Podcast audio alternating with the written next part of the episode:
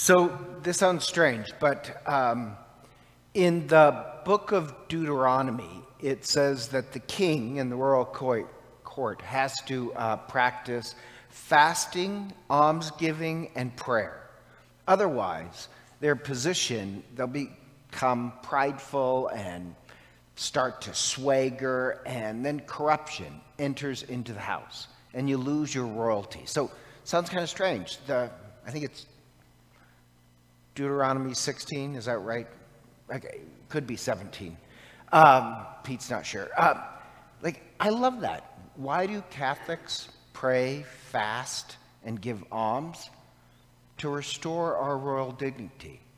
That if, could you imagine if we had a law in the United States, I mean, it's in the Bible, that all leaders, uh, senators, presidents, have to regularly fast, give alms, and pray to avoid becoming arrogant. Um, because once you become arrogant, corruption comes into the house. So, like, I, I'm not a big fan of fasting, but I do really honor it because I think it prevents us, the house of God, from becoming arrogant. And if it becomes arrogant and corrupt, then life won't flow from it. Or think of it this way maybe fasting, almsgiving, and prayer is supposed to make the church, the temple of God, the source of healing. That prayer, fasting, and almsgiving, why do we do it? Not to punish ourselves, to, but to make sure that we are healed so our royal dignity can shine forth. So you have this theme of healing.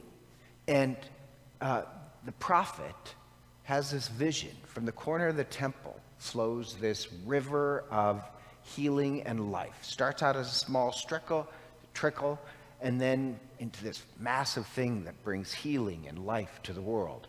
That's a temple in heaven.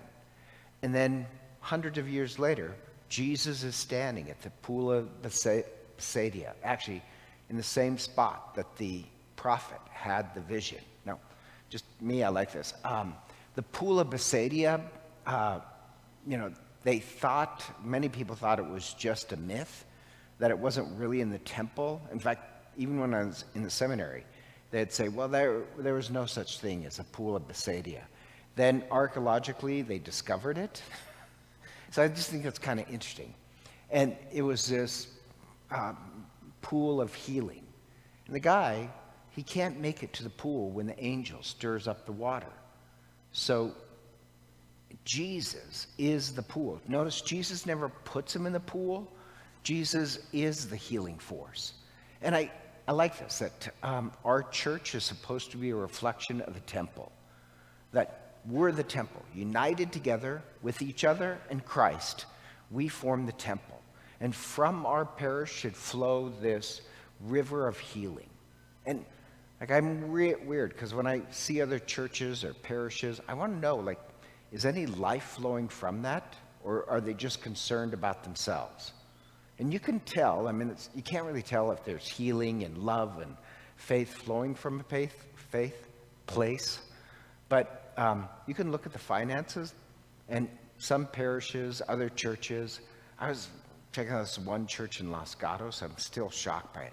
Like, the parking lot was filled with Lexuses and Jaguars and they published their finances. And that year, they donated a total of $200 to the poor. Like, oh my God, you know, I do that, and I'm poor, and I do that. That's not a river of life flowing from uh, them. So I really question how united they are with Christ. That's just a self absorbed, corrupt structure. If we really want to restore our dignity, then yes, let us practice prayer and fasting and almsgiving. So, what flows out of us is life for other people. So, I know this sounds kind of strange. I consider prayer, fasting, and almsgiving a source of healing for us so that we can be more united to each other and Christ, and from us flows um, life for, for the world, not for ourselves. So, I'm kind of strange. I love the idea that prayer, fasting, and almsgiving is not things that we do to punish ourselves, but actually to restore the dignity back to the house of God, rid ourselves of corruption. So, what really flows from us is life for others. Hello, this is Father Len McMillan. I'd like to take a moment to thank you for listening to our podcast.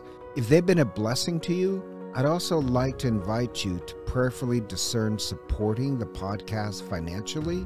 Your generosity would help support the ongoing production and distribution of the podcast. If you'd like to make a donation, you can simply click the link in the podcast description. Be sure to tell us your donation is for the podcast in the comments section of the submission form. Again, thank you for your support as we seek to share the good news of the gospel. May God bless you for your generosity.